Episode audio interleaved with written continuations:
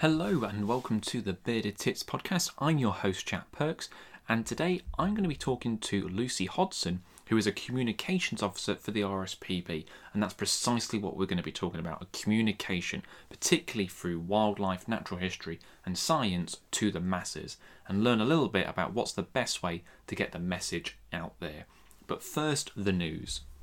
So I was reading BBC Wildlife magazine and this caught my eye and it's a new species that's been discovered and it's called Salazar's Pit Viper.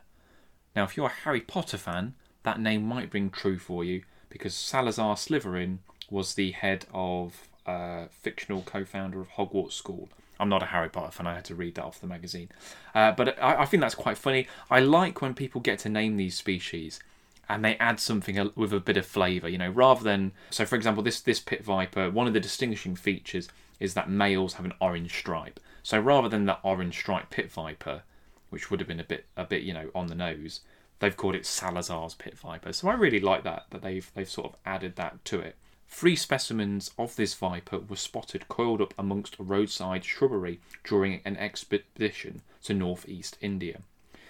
So there's not been many found. The males are certainly the ones that are distinguished by this orange stripe, but there are loads of species out there. I think there was a turtle named after Steve Irwin.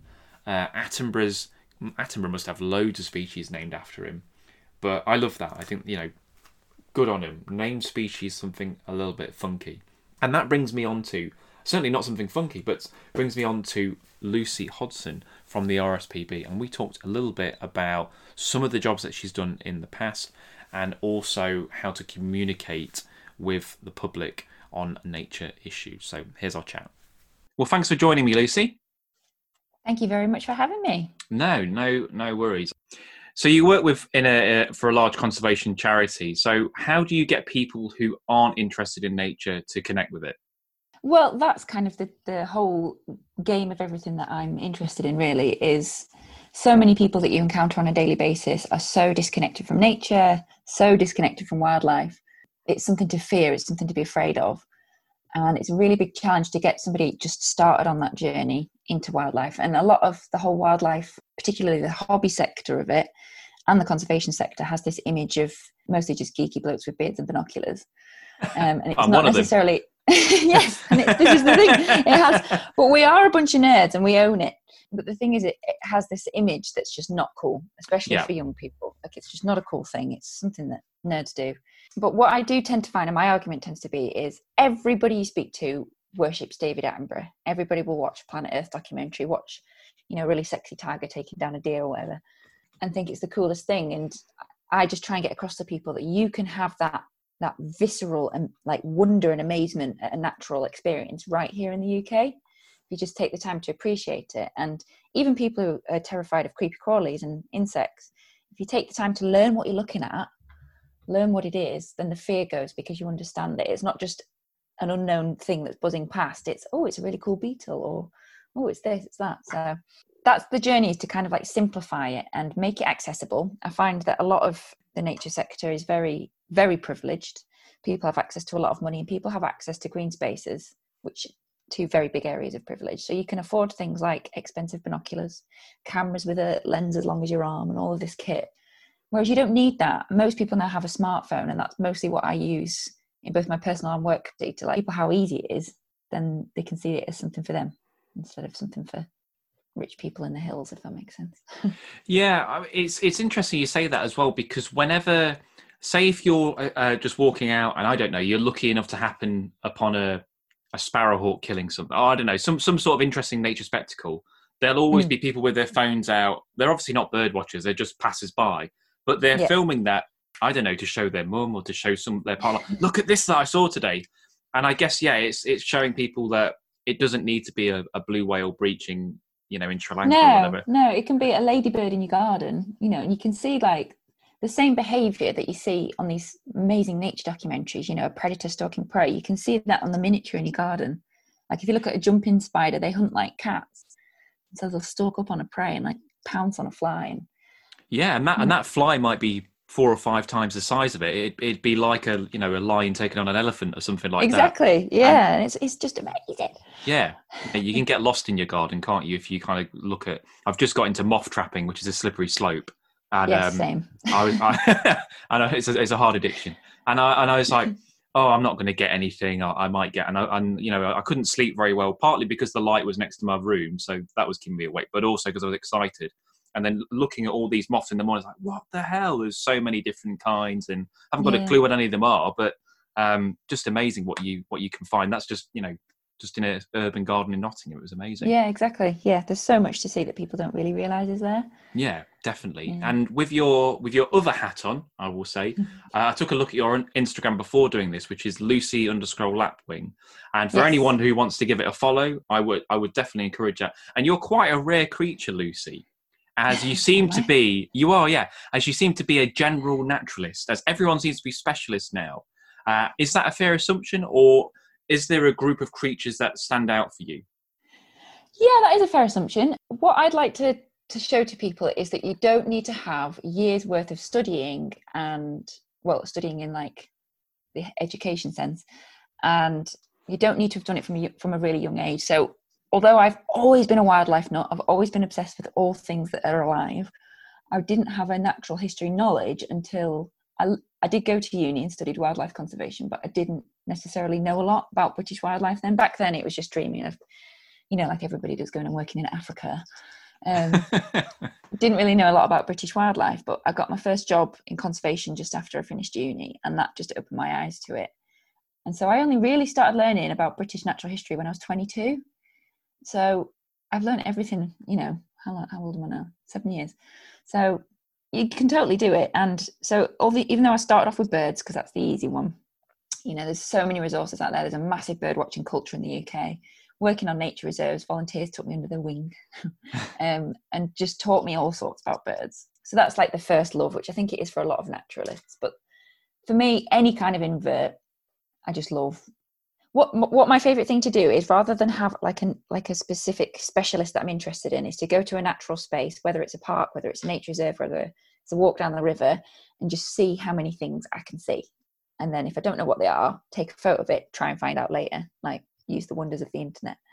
Um, and through that, you just build up a kind of a love for all things. So, you know, I can go on a walk, I can find a fungi I really like, and then do some bird watching with my binoculars, and then I can find a really cool beetle, and then take a look at some wildflowers. And it's just like an all round experience, like 360, 3D. I suppose there's so many species. You're you're going to struggle to see it all, aren't you? So there's always going to be Mm. potentially there could be something new on every walk if you kind of look hard enough and in, in, the nooks and crannies and things like that, which is quite um, exactly. quite exciting, really. So you you worked at Sherwood Forest, didn't you? Am I right in saying that? Yes. Yeah. Um, so this is you back on back with your other hat on now. Uh, so what was that like working at Sherwood Forest? that it was an amazing experience the, the landscape and the forest itself is fascinating and stunning because it's this kind of it's there's a very difficult issue there because it's it's such a precious habitat like those oak trees that make up the forest that make it such a designated special site are such a rare thing now you know the, to classify an oak tree as an ancient oak it has to be over 400 years old and there's a whole host of species of wildlife that rely exclusively on ancient trees, either standing that are still alive or falling rotten dead ones. And most of these species now in the UK are like really critically endangered. Some of them you only find in Sherwood Forest. They're that rare. Certain species of spider. Is that right? Um, I didn't know that. Mm. And uh, there's like one species of spider that exclusively lives in abandoned birds' nests in the top of ancient oak trees. It's like how fussy can you get?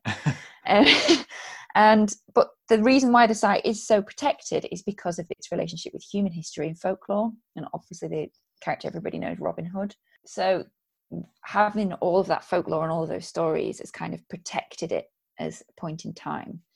The downside of that is because it is such a famous legend, the legend of Robin Hood, is it's an incredibly busy site. You know, people want to connect with that history. People want to go and see the major oak, the giant oak tree. Robin Hood's one of the you know UK's most famous kind of not historical figures, but historical figures.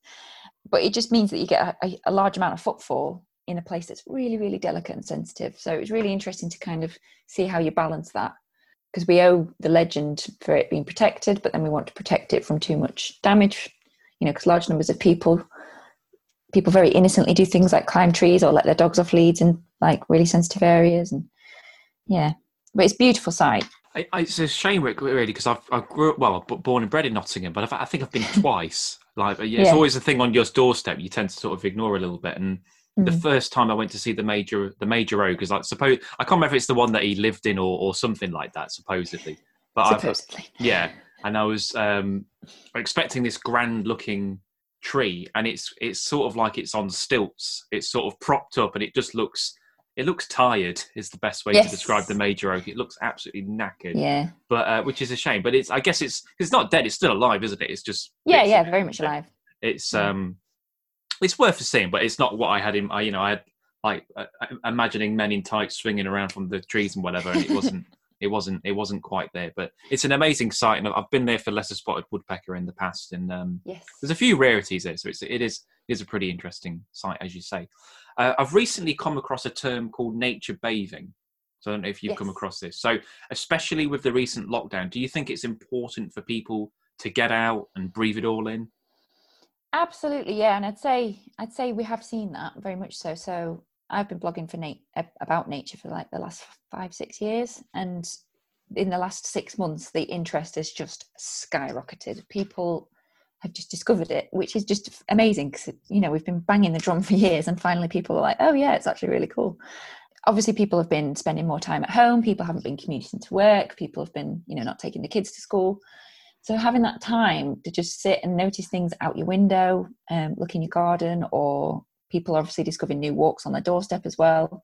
Um, they're connecting with nature and they're seeing stuff. Even I have, like, I'm I'm out there all the time. Like any spare moment I've got, I want to be outside looking at nature.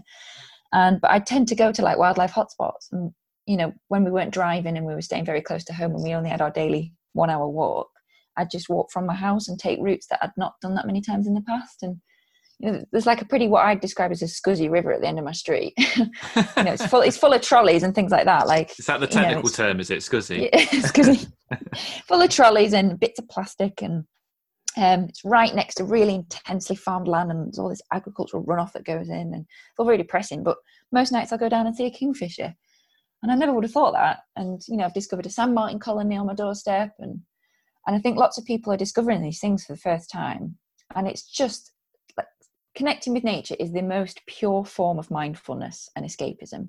Like it's the original like yoga, isn't it? It's it's disconnecting your brain from whatever you're worrying about and being in the moment with an organism or a habitat or wherever you are and just looking and watching and observing and i think lots of people have discovered that and the benefits it brings so i think you, it's good as well what you say about discovering like a lot of kind of bird watchers or nature enthusiasts are guilty i guess of going to the hotspots like you say you, are going to go to the nature reserve or, or whatever when there must be so many green spaces and hidden little corners where there is going to be interesting wildlife, but people just don't see it. And I think yeah. it, it's even more rewarding when you go to these local patches. I've, I've got my own Scuzzy River where, where, uh, where near where I live, and it, it, it's not it's not great. It's not terrible, but it's not great either. But yeah, I'll, I'll see kingfishers, uh, occasionally little egrets and things like that, and I always get more of a buzz when I see those animals there than I would if I went to somewhere like um, Attenborough Nature Reserve or I don't know. Some, exactly. Some, you know, it's a bit like, oh, that's really nice, and it's nice that you that an animal is giving you almost like a mini endorphin rush. You're like, oh, you know, it's like it's quite nice to to get that, I guess, which is something that predominantly kind of nature watchers get. Yeah, um, and I think anybody does. Like that that excitement. I don't know what it is, but connecting with an animal. You know, most people who might say that they don't, they're not into nature. If you show them a baby hedgehog, are they not going to lose their minds?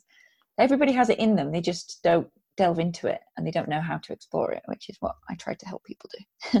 Yeah, no, no, definitely, I agree with that. Now, I seem to remember you. I think you got in touch with me at the beginning of the year, or it might have been last year, because you were trying to do a project to see lots of different wildlife. So yeah. I, am guessing lockdown sort of scuppered that.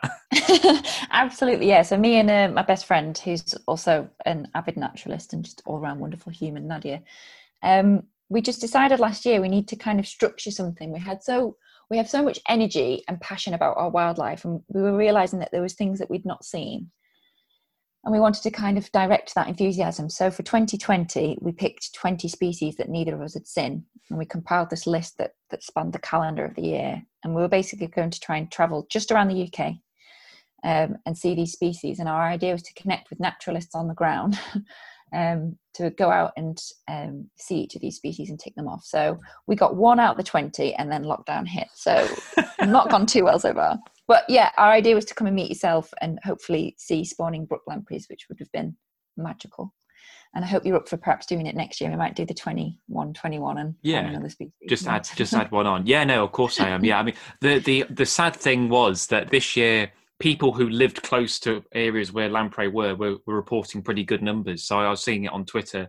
They would just take their dog for a walk or their owly walk. oh, look at all these lamprey, and I was just like, ah. Okay, yeah, so, I've had a lot as, yeah, which I bet, I bet you've you know had some species um, that you really wanted to see. So I'll end on this last question. Now you you worked on Springwatch this year, didn't you? Is that yes, right? Yeah. Um, as a story developer, which basically means you stare at multiple screens watching nests all day. What was that mm. like? It was amazing. So I wasn't quite a story developer. I was oh, um, okay. Digitech assistant. So I was in the same team. Right. Um, and that was a reflection of how Springwatch did things really differently this year. So, um, I mean, for me, it was a dream come true. It's the show I've worshipped since I was a teenager and it started. Like, I just, I love it. And um, yeah, so last minute I was offered a position to support the digital team because everything had to be different. They went on site this year like they normally are, and um, they were trying to bring a selection of cameras that amazing people had found on the ground across the UK. Um, and those all of all of those had to be controlled obviously very remotely because we were social distancing at the time.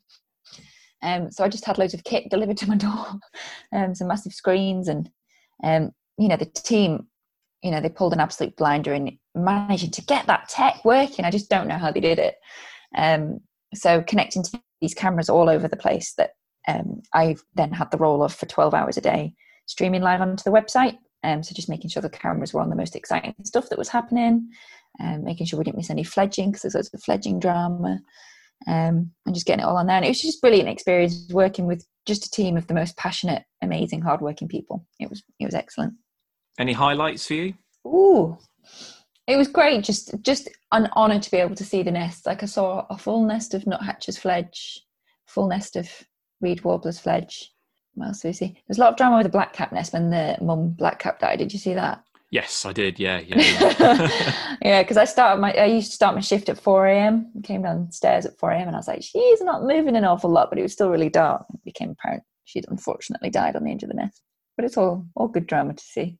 Yeah, well, it's just nature at the end of the day, I guess, isn't it? But it's um, it seemed quite seamless as well. Like to say, obviously they weren't together, but it, I think it worked really well in the end. It wasn't like um, it didn't decrease the quality really to, no. of the program. It was still a really good. And how they pulled it off, I don't know, but they they did, and they did a did a great job with it. So, look, yeah, it's been an absolute pleasure uh, talking to you, Lucy. So, thanks for coming on the podcast.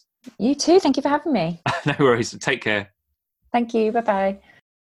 That was Lucy Hodson. I think it's fascinating the variety of work that she's done, even within just the RSPB, not to mention the other things that she's done, and her views on getting people kind of into something that they might not necessarily be into. Now, for Nature Reserve of the Week, I thought I'd better choose an RSPB one. I was tempted to do a Wildlife Trust Reserve, but I thought, no, I better do an RSPB one, seeing as uh, we've had a staff member on. And one close to where Lucy lives in the West Midlands is RSPB Sandwell Valley. So that's what we're going to talk a bit about. Now, it's close to Walsall and Birmingham and is adjacent to Sandwell Valley Country Park. It's a great reserve for passerines, with swifts, swallows, house, and sand martins all being found here, along with nine species of warbler. Not that I could tell you them all apart, they all look brown to me. There's a feeding station near the centre which gets ringneck parakeets, willow tits, and bullfinches, so it's always worth checking out the feeding station for something a little bit special. Large numbers of water birds like grebes, water rails, goosander, and teal, to name a few, can be found on the lakes. There's a hide on stilts, where also with a drawbridge over it, along with multiple screens for on the go birding. Now, its urban location means it's very popular with people coming out from Birmingham to enjoy this, and it can be a downside as well, with vandalism and an arson attack on the visitor centre in 2010, though it has since been rebuilt. Still, there's a lot of schools in the city that visit the reserve to get a taste of nature. The car park, which is free to members, but three pound to visitors, so you know, not a huge amount of money for that, which I think is, you know, that that's fair enough. There are loos, but there's no caf facilities on site, but you can get light refreshments. You can also take your own food as there are picnic areas outside. So I think I have actually been to this reserve. Originally, I thought I hadn't, but I think I have. I did a job on the River Tame there a few years ago, and from what I saw, was a very beautiful reserve with lots and lots of waterfowl. So well worth a visit. I hope you've enjoyed today's podcast. This has been the Bearded Tits podcast. I've been your host, Jack Perks, and I will catch you in the next one. Cheers.